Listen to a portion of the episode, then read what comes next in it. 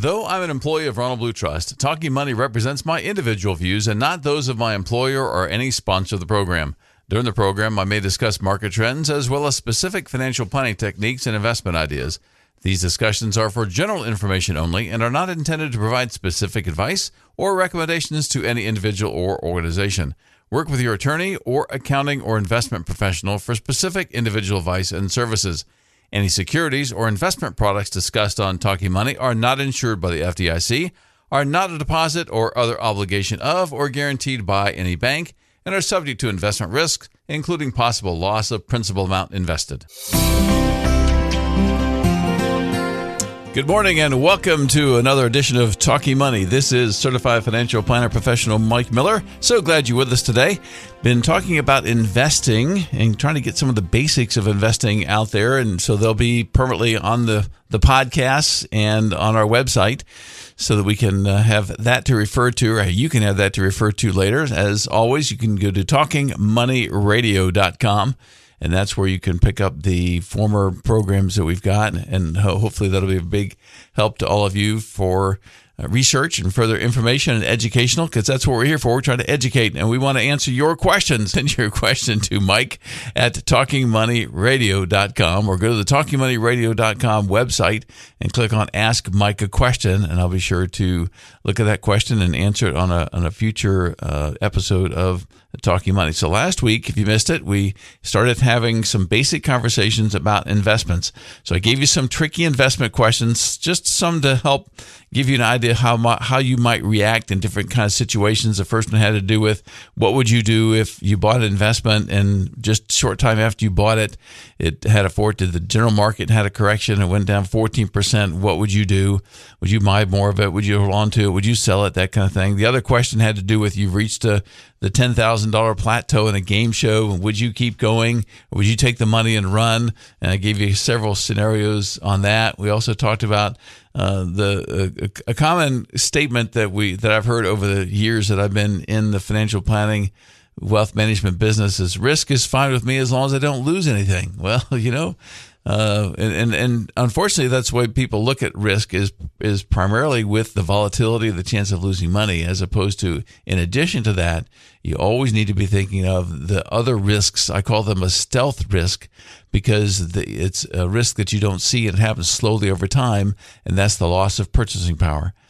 And then I, I gave you a, a, John Bogle quote, which had a lot packed, jam packed, full of great information. It was just it was just a couple of sentences where he said, "Overrating past performance is the most common mistake mutual fund investors make." And I have to add to that, and pretty much any other investment. It would even be true with uh, with real estate, any kind of investment, because um, it's just the way we, a lot of us are wired.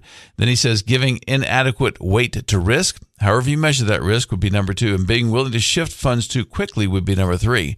And a lot of people listening buy real estate. You don't buy stocks, you don't buy bonds, and that's fine. And, but I think in real estate, you'd have the same type of, of mistake being made. People trying to move things too quickly. If real estate was priced by the minute or by the second, like stocks and bonds are. Now, the private credit and private equity is not priced by the minute. Uh, there's there's other uh, negative issues with that with the liquidity, but your hope the hope of course is that over time you will more than make up with the lack of liquidity by a higher return. And just like with uh, annuities, uh, you, are not going to have as high a return. Sorry, as much as they may tell you you're going to have a higher return, I, have never seen it, and maybe it's out there, but I've never seen it. You're going for the safety on that, so the chances of you uh, actually losing money, unless you get that money out early then you've got a guaranteed, most annuities have a guaranteed loss for the first uh, seven, eight, nine, ten years as that surrender charge goes away. That's a guaranteed loss. So you factor that into your total return because that's just part of how the return is calculated. Another thing we talked about was what do the pros do? So we've got had different comments from different uh, investors, major investors that you've heard of, that talked about um, what uh, th- what they do and how they invest. So if, you missed that, there you go. Back to talkingmoneyradio.com and listen to it. And then there's a magazine. So you've got Forbes, Fortunes, Kiplinger's, you've got Money Magazine.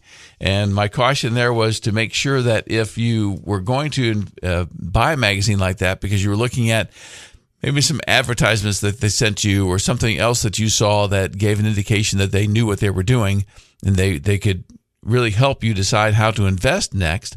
So my encouragement there was to go back several years and pull out some old copies of whatever magazine, whatever newsletter, especially some of these newsletters that get uh, put out there from these people. And, and I would stay away from any anybody that sends you an email that has like a 45 minute narrative about why you should buy their newsletter. I mean, if it, if it takes them 45 minutes to convince you, and they keep on saying in that in that um, interview or that that recording that okay, coming up, we're going to explain to you why we're the best thing that you why these things you shouldn't do or why we're the best things in sliced cheese, whatever it is, and then they keep going and going and going. I've I've been subject to those, and, and probably the longest I've gone into it, maybe 20 minutes. I said, This is ridiculous. If it takes them that long to convince me I should be doing something with them, then I'm not going to do it. Uh, and and they're they're trying too hard. Um, thoughts on on forecasting? Some of the, the people that talked about what uh, you know, watch out for how much the um, the people who act like they're in the know they don't know. I, I went through some industry equity return assumptions over the next 10 years. We talked about that last week. And just the big question who do you believe? And that's why you, you research and go back and, and really listen and, and read more than one source and gives you a little better uh, perspective on how different people are thinking. And don't read the ones that all think alike.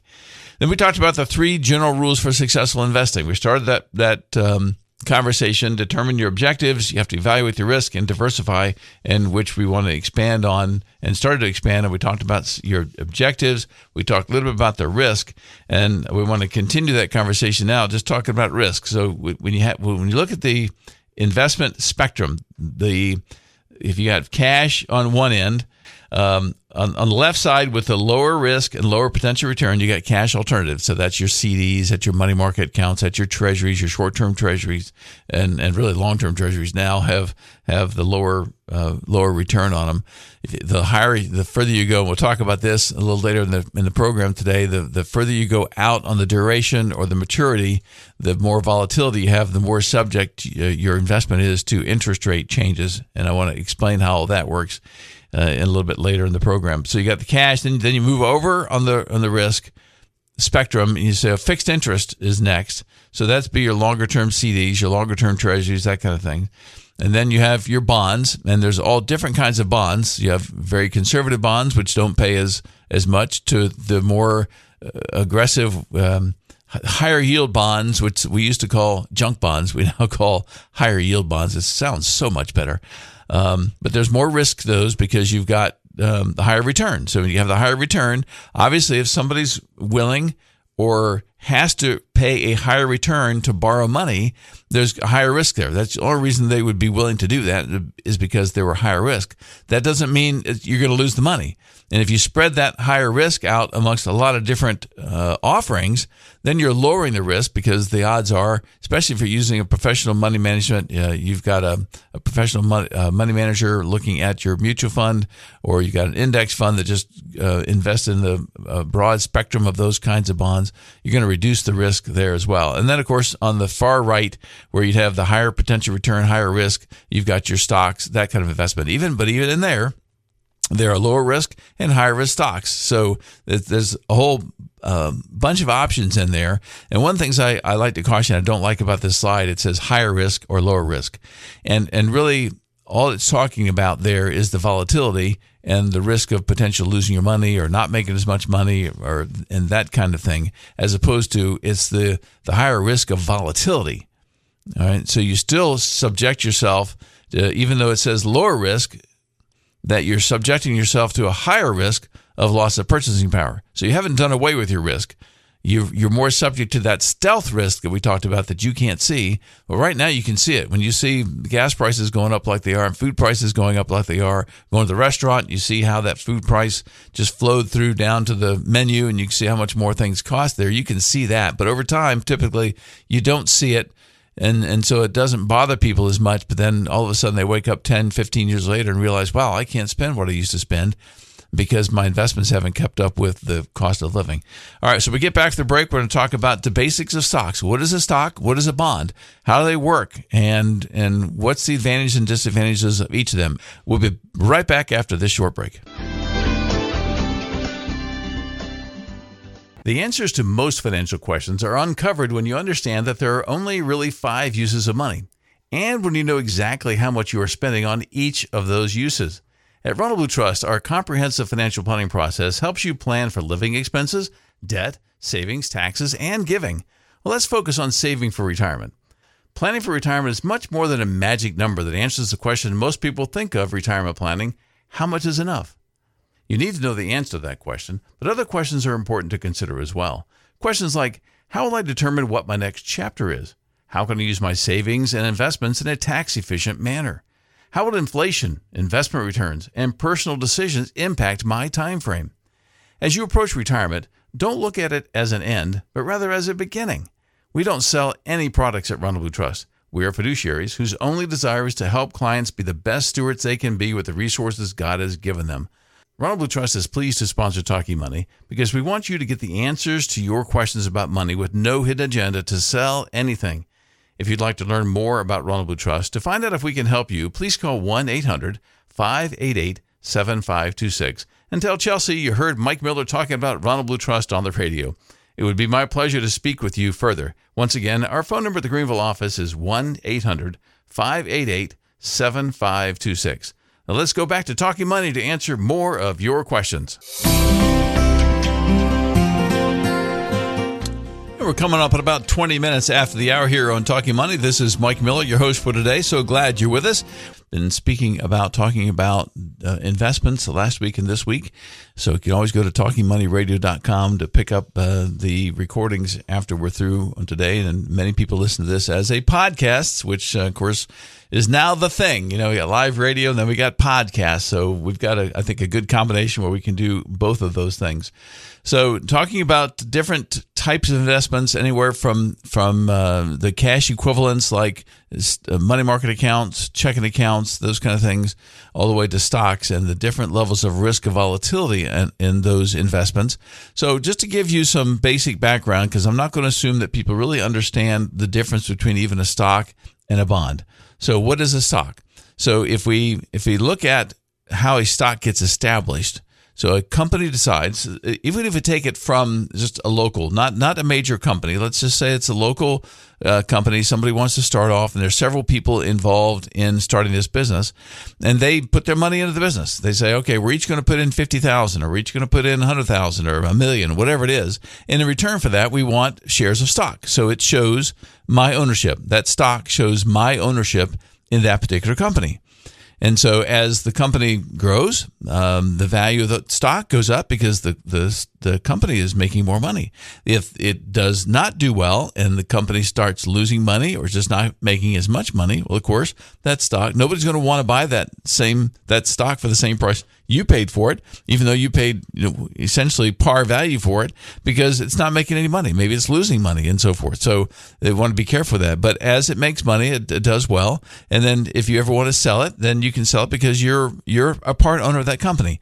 So make it on a broader scale. And we say, okay, when somebody wants to go public, so this is not a privately held company like I was just explaining, but we want to go public. So if we're going to go public, that means we have to go through a lot of, jump through a lot of hoops with the SEC and trying to get um, the all the proper uh, paperwork done, all the proper disclosures and so forth, because we're going to put out an an IPO, an initial public offering. So in that initial public offering, and usually it's handled by investment bankers, and they may they may uh, divide the potential number of shares that are about to be sold to various different uh, brokerage houses. Usually, it's the major uh, wire houses that they go to, and people say, "Okay, I want to I want to be one of the first ones to buy into the stock." It's not always the best thing to do. Uh, I should have looked at this, but I think in many cases, the initial IPO price is it's ten dollars a share, fifteen, whatever the investment bankers think it would sell the best at then that that's what the price goes out and people buy into it. Well, oftentimes that price goes down when it, when it you buy it initially, it goes on the market, and and people, well, I'm not as excited about that as I thought it was. Or it goes up initially and then drops back down, or it, it goes up and then it keeps going up as the company does well, or even the the thought that that company may do well that the the stock can go up in anticipation of what the price is, and this happens often with stock investments. That goes up in anticipation of what people think it's going is going to happen with the profits of that company six months, a year, five years from now, and they're pricing that into that stock price already. So you're an owner of the company. That's all that is. So now it's a public company, so you own it with a lot of other people. So I asked the question in the workshops when I teach this, and I did also as I was teaching at Morgan Corporation this last week, is how much of your money.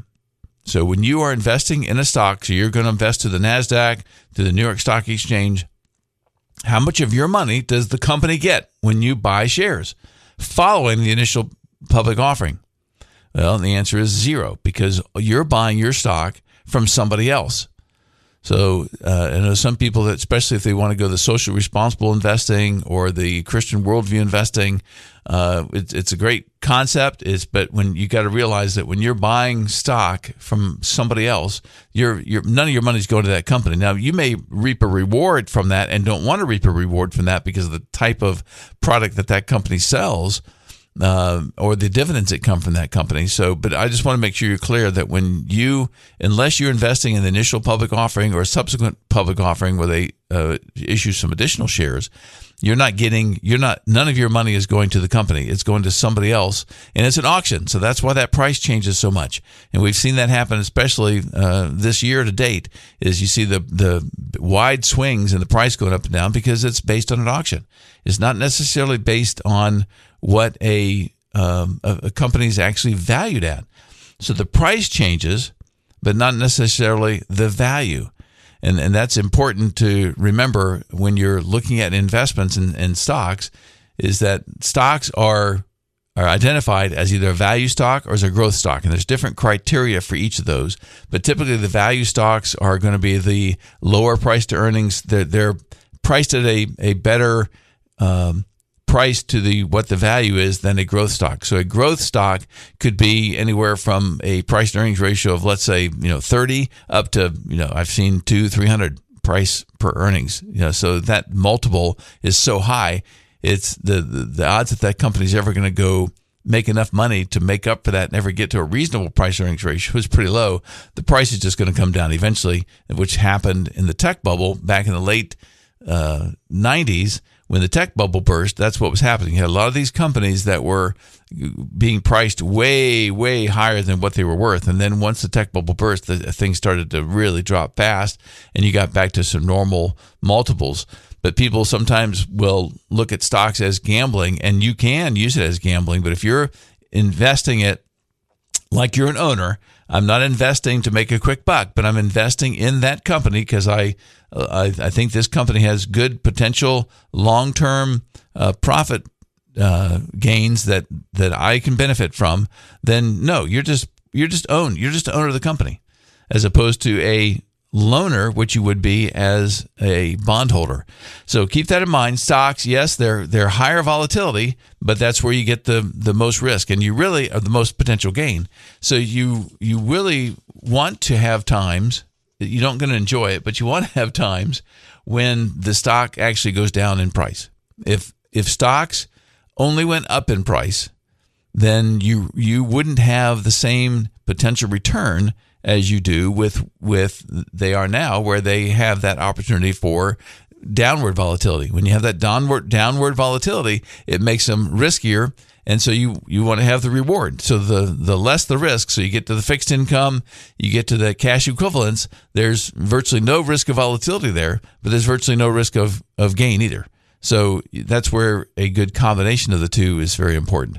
All right, so bonds. So what's a bond? As opposed to a stock, you're actually investing in the debt of a government or a corporation. So the government being the U.S. Treasuries and the corporation being any a number of corporations, whether it's General Electric, IBM, or some smaller companies, Amazon or something that wants to.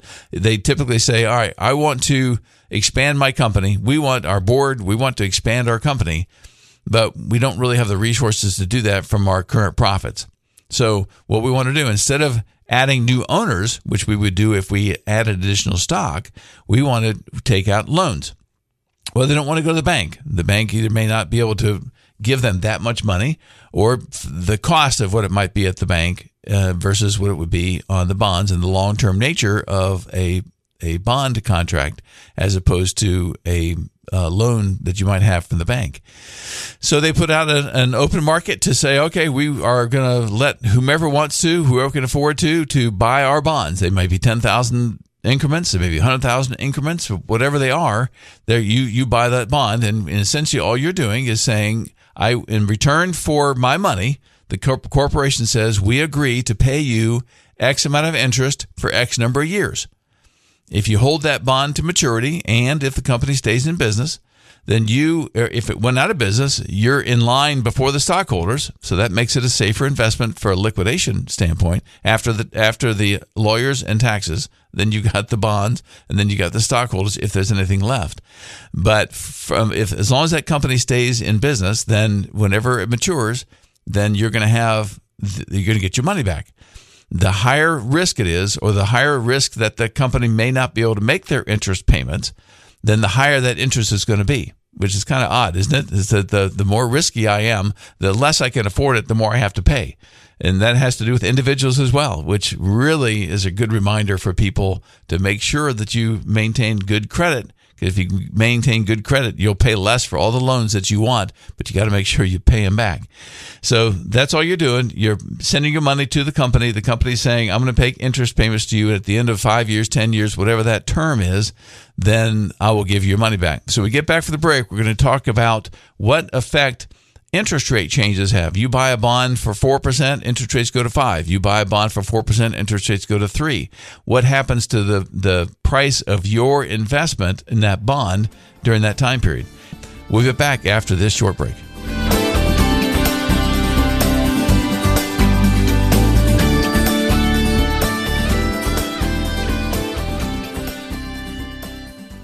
Most of you have heard the saying, it's not what you earn, but what you keep. With all of the tax laws and legislative changes, how do you successfully navigate the complex, always changing, and mostly confusing tax system? More importantly, how do you best take advantage of these changing laws in order to improve your financial stewardship and accomplish your goals?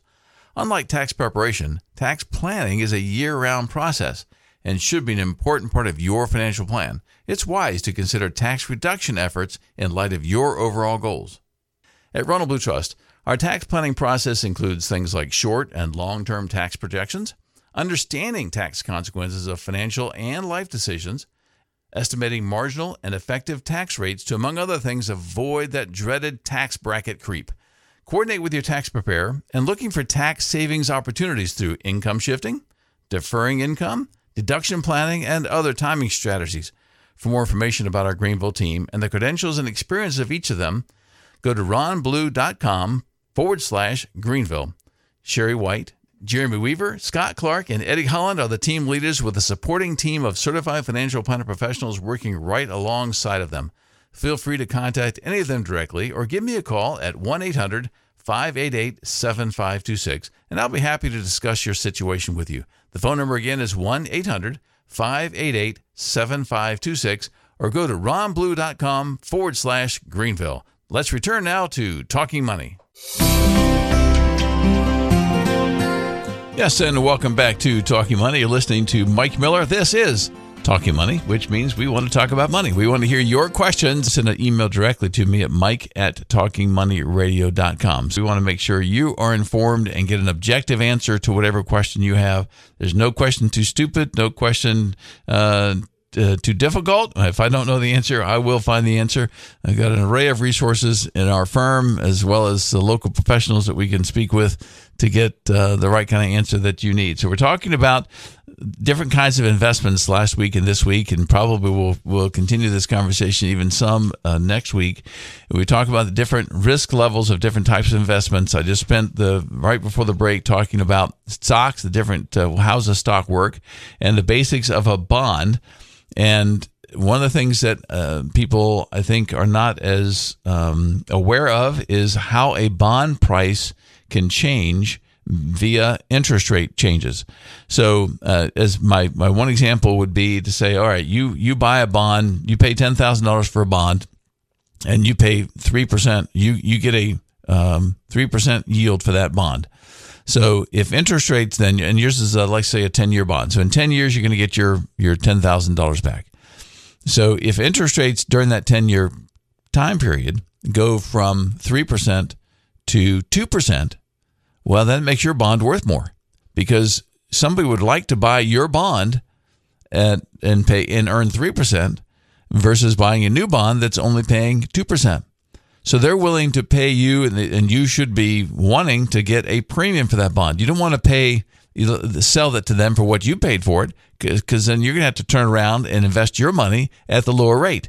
So instead, you have a 3% bond. It's now going to be worth more. So uh, typically, and the, the chart I have is using 6% as the, as the paying interest, but the concept is the same.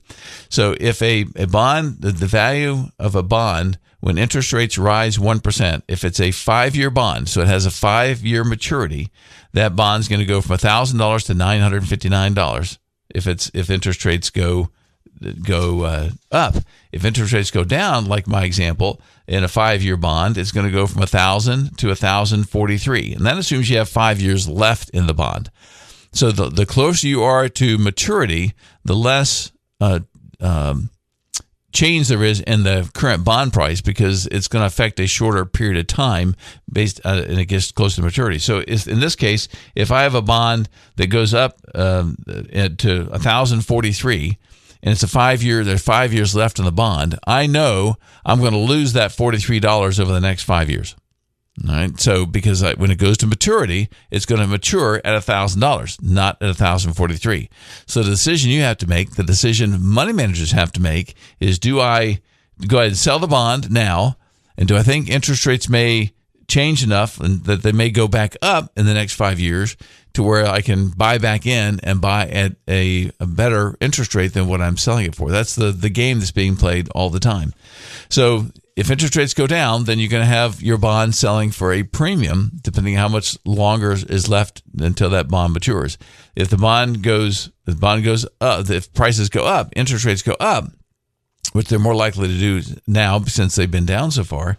And what's happened the last year as interest rates have gone up, that's what's happened to the price of bonds. They've gone back down. Now, in a bond fund, they typically eventually catch up because they're continually buying more bonds at the higher rate and and you might have one year where you actually lose some uh, uh, price in that bond, even lose some value in that bond, but then the next year it, it starts to come back. So it's it's rare that they have they uh, more than two one or two years in a row where they, they actually go down but you still get your dividend through that whole thing so if you were not looking at your statements and didn't see the the price changing and you kept getting the same dividend as far as you knew the price stayed the same the price did not change so the value of the when a interest rates rise 1% that same five year bond went from $1000 to $959 so if you want to get out of that bond because yours is paying 3% and new rates are 4% or in this case, 6% versus 7%. If you do that, then you've got to take a loss to get it. So you got to decide, okay, since I got to sell my bond for lower than it's worth, but then I'm going to rebuy at a higher rate, will I more than make up for that? But typically, the bond market prices those kind of movements in for you so that they um, the, price changes are already there. So uh, that's how interest rates and bonds uh, affect each other. And something I did not mention in the in the uh, stock portion that I think is a, a, good illustration. So, some years ago, um, Dr. Rook and I were on the phone with a money manager of a firm that we were uh, looking at uh, adding to our portfolios. We've done a lot of the, the research on the number side, but we always like to talk to the money manager themselves. Who's the one pulling the trigger? Who's the one in charge of this of this particular investment? And so we were asking different questions, and, and Dr. Rook always has a bunch of questions to ask the, these money managers. But one of the questions is, what what is it that you have in place? What kind of procedure do you have in place if the stock, if that company starts to go down, if your stock prices start to go down? What uh, what um, procedures do you have in place to help limit the downside, or how do you control that? And so this money manager when I asked her that question, she her next question back to me was, it's a question I'll, I I don't think I'll ever forget, is do you mean if the if the if the price goes down, if it goes down because of uh, price change or because of value change. All right. So if the stock just goes down in price, but the value of the company did not change, that's just the auction working where people are saying, I'm going to pay this or not pay that for a particular stock. And, and typically what happens then is over time, that price goes back up to meet the value. So the, in, in 08, do you think all the, the when the S&P 500 goes down 40, 45%, do you really think all the companies in that in, in the S&P 500 went down 40%? Their their value went down 40%? No, they didn't. Just the panicking part of the market made it go down that far. The companies are still worth what they were worth and, and, probably worth more. So that's where we felt it was a great opportunity, and you should too. When things like that happen, is this a great time to to buy into the market, not to panic and sell out of the market. We've had people do that. I I still remember one client that called me up and on uh, March the sixth of two thousand nine. A certain conversation you you just remember in two thousand six, and he uh, he was um, he and his brother we handled their pension plan. They were thinking about uh, said we just want to sit on the sidelines. Uh, things have been so crazy. Remember in March, by March, uh, things have been going crazy since the previous really September. So it's been a long time that we've had a lot of ups and downs, more downs and ups. So it's just a scary time. So it was it was normal to think like, wow, let's just not do this anymore. And so I said, no, you really you don't really want to do that because then when you get out on the sidelines, then I'm going to have to tell you when I think you ought to get back in and I don't think you ought to get out because of, especially where the price was now. I don't think you ought to get out because I think this is a good time to stay in or even buy more, uh, which we had done for client accounts back earlier in, in that year. And so, uh, and, and consider it lucky. I don't consider us that smart. We just you're just going by the you're not trying to market time. You're saying, well, we just feel like it's a better discount now than it was before. It may go down more, but we know we're getting things at a good price, and we feel like a year or two from now it'll recoup and, and we'll be fine. Which indeed it happened. So when um, this particular client came in a few months later for a review, um, then and the stocks had already started going back up. So by the end of 2009, stocks had made a, like a 30 30 percent uh, rebound, and, uh, and so it you you made up. You didn't make up for all the loss in that 2008 Great Recession, but you you made a good stab at it, and over a couple years we did manage to get things back. But you know you just never know what's going to happen. That's why good diversification is important when you're trying to uh, decide how to invest your money, because we don't know what's going to happen.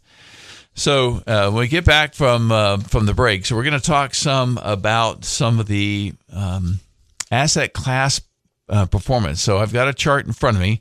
Uh, is is um, the the returns that different asset classes have made. So we're, we're looking at U.S. large cap stocks, international developed stocks, emerging market stocks, gold, uh, bonds, commodities, and uh, just what inflation has done. But I'm going to pick a few of those over the last 15 years and say, okay, which really has has done the best? Is there any one asset class that pretty much performs at the top the whole time? That we say, wow, we ought to buy all those. Is there one that's always at the bottom? We see ought, ought to avoid those. And I, I know you can already tell where I'm going with this. There is there's no one investment that stays at the top or at the bottom, and which is why when you have a good diversified portfolio, there's almost always something in that portfolio that you don't like something that's not doing well. But if, as soon as you move from the one you don't like to the one you like, is when the one you didn't like starts to do well and the other one starts to do poorly. So that's it. Just seems the way it has worked over the years that I've been in this business. So we get back to the break. We'll talk about that. We'll be right back. Virtually every financial services firm talks about financial and investment planning based on your goals.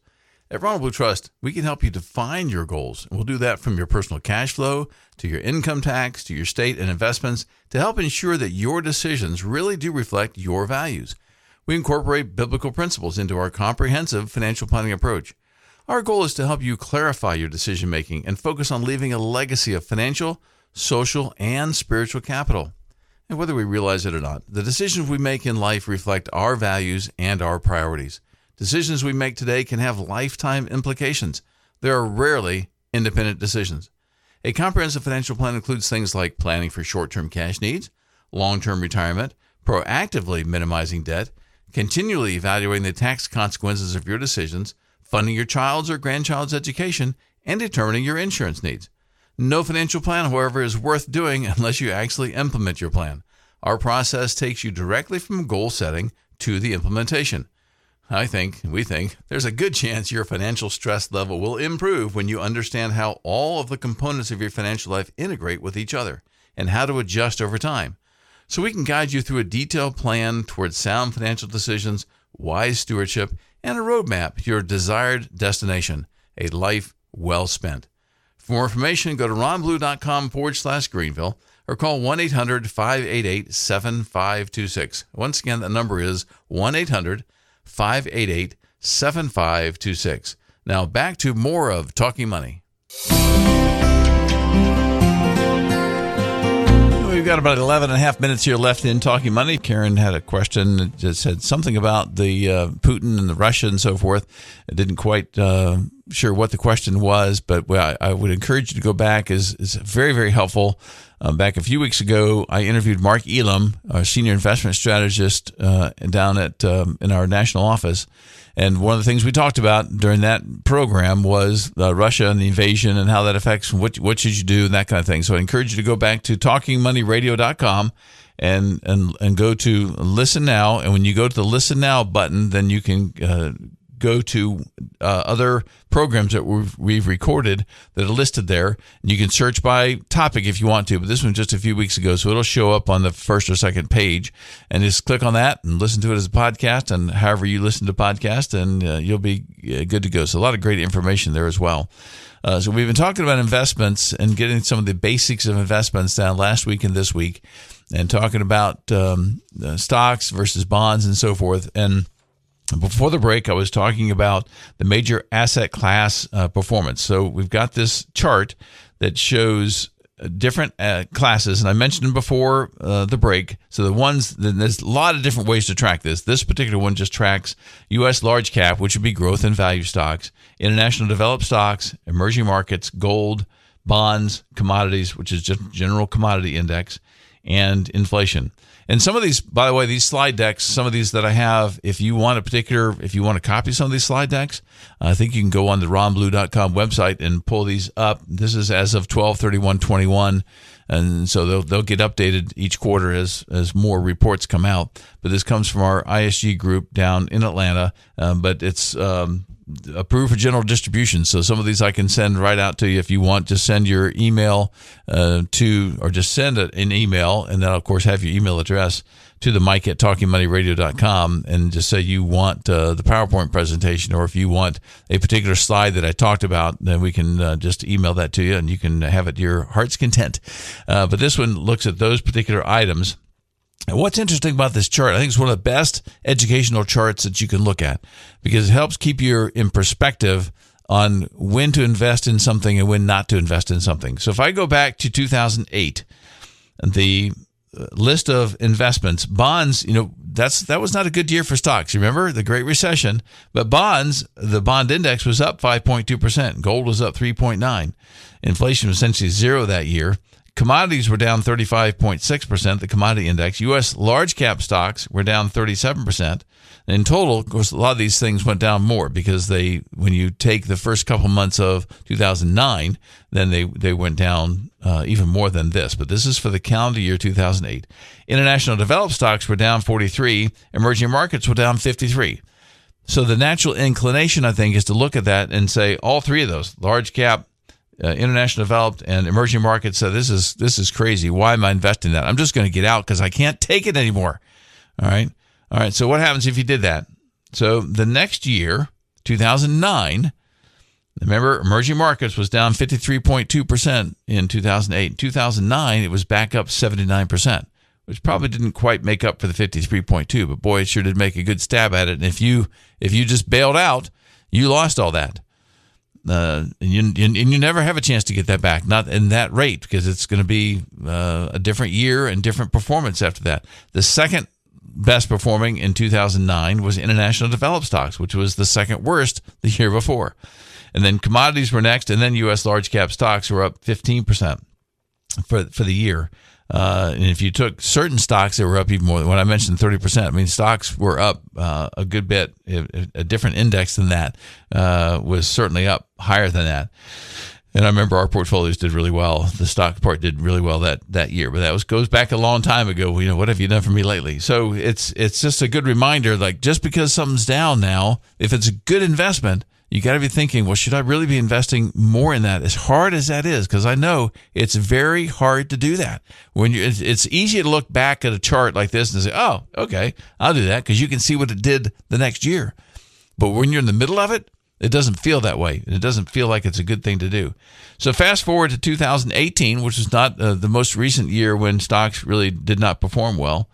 Uh, so you had um, international developed stocks were down 13.4, emerging stocks were down 14, and large U.S. large cap stocks were only down 4.4 percent. Well, the next year in 2019, U.S. large caps came roaring back after 5.4. They were up 31 and a half. International developed stocks were up 22 and emerging markets were up 18.9. So you see that volatility in there. So that, and that's the risk I think that is in different types of stocks is that risk of volatility. And and the feeling that and, and this is natural to do that when stocks are going down, we tend to think that it's going to keep doing whatever it's been doing lately. So we feel like it's going to keep on going down. That's just human nature, I think the same thing happens in reverse. And when people start getting greedy, stocks have been going up, going up, going up. We think that's what's going to keep doing, going up. Well, it's not going to do either one of them consistently or permanently. They're stocks. They're going to go up and down based on an auction that we have called the stock market. And, and I hear people talking all the time about it's a casino or it's a you know it's just a, a gamble. And I don't I, I don't see it that way at all. As I explained before the break, stock you're an owner of a company and and that price is going to go up and down based on prices. So unless you think that uh, you're going to stop buying toiletries, you're going to stop paying for electricity, you're going to stop buying gas, you're going to stop buying cars, unless you're going to stop buying everything, well, these companies are still there making those products for you to buy. And that's what you're buying. You're you're buying uh, your owner of a company that produces the products that you use every day. And you're going to keep using those products every day. Now that stock may go up and down in price, but it's still you own it. And so the returns are going to be different in every decade and so forth. It's going to be different. But it's it just I, I just need to warn you to be so careful about how to uh, win and and how to not panic when things start to go down. And if you expect it, I think it's a greater chance that it's not going to um, affect you as much. And I'm going to talk some more, and it may be not till next week. I'm sure it won't be not till next week, where where you can have time based solutions and where you put your even if it's only mentally, it doesn't have to be in separate accounts, but you you put your your money in separate buckets. You've got a, a short term bucket, intermediate term bucket, a long term bucket. So the stocks are in the long term bucket, which you don't anticipate needing for over five years, probably eight to 10 years or longer. And you may never need it. And the money that you need sooner is in buckets that uh, that don't go up and down so much. So we're going to talk about that in more detail later. So another chart that I have here looks at uh, market timing, and market timing is very very difficult to do. And on these charts, when you see if you if there again if you want a particular chart, just uh, send me an email and I'll send it to you. So um, this particular one says, you know, market timing is tempting, but, but uh, more times than not, and I would even go further than that. Said, no, it's never going to work. I mean, it, it, may work. You may have some certain time periods where you ended up being uh, uh, making the right call. I still remember back in '87 when uh, this, and I can't remember her name, some economist. She was a, a economist with one of the major wirehouses and she had predicted that the market was going to going to go down like it did in October of 80 this goes back to October of 87 not not the uh, tech bubble burst in October 87 she was she predicted it and then when when it came about for the next 5 years she was the one that was quoted like all the time people were looking to her to say hey what's going to happen what's going to happen next what's going to happen next well I think she she missed virtually every other call for the next 5 years It's like she got lucky and got that one right, and so now she was the guru. Um, but and and to me, the gurus you want to listen to are the ones that are uh, are dosed with a, a bunch of reality and will be willing to tell you, I don't really know. This is my best guess. Diversify because you never know what's going to happen. Well, this particular chart shows net equity fund flows and market returns. So net equity fund flows means people are investing in equity funds. How much money is going into equity funds? The net of going in and going out. And then it shows the market returns. So they're rolling one year uh, numbers. So it shows very clearly that when stocks are going up, as the uh, uh, the the the uh, net fund flows are going down. When the market is going down, the in, the net fund flows are are leaving. So it's just amazing how uh, this is general numbers. I know there are people that don't do that every time, but there are plenty of people who do. It's and so it's it's you've got to be looking. You have to have a financial plan. You have to stick to your plan. I think the best the portfolio design for you is the one that you will stick with, and if you'll stick with it, even when things go down like this, then uh, you're uh, you'll be better off, I think, than most people. As I've told Talking Money listeners for years now, the 16th year of doing this is that if you're the kind that's going to buy into the stock market or some other kind of investment, but stocks are the most the most common and the easiest to get in and out of quickly if you're the kind that's going to invest and you go along and it goes up, goes up, maybe it goes down a little bit, that doesn't bother you. But then when it goes down precipitously, whatever that number is for you, it goes down 10, 15, 20%. And then you're going to bail after it's down 20%, then I think you're better off not buying into it to begin with. Just don't go there because you'll probably be worse off because the, the time you sell is going to wipe out all the gains plus some. Then you won't get back in when things go back up, and maybe you won't get back in until things go up for a longer period of time, which means you're getting closer to when you have the next downturn. And so that's where it's it. I think it it pays to be well diversified over longer periods of times and not be uh, fooling with the market inflows and outflows and all those kind of things. So it's just. Uh, it's an interesting world we live in and interesting uh, human nature that we have. Uh, so if you want to get in touch with me at the office, 800 588 7526. If you want to meet with some of our team members, we'd love to, to talk with you and see if it's, uh, we can be a benefit from you uh, to you. Mike at talkingmoneyradio.com is our email if you want to send me an email. Hope you have a great week. We'll talk to you next week for some more investment uh, management advice. Have a great week.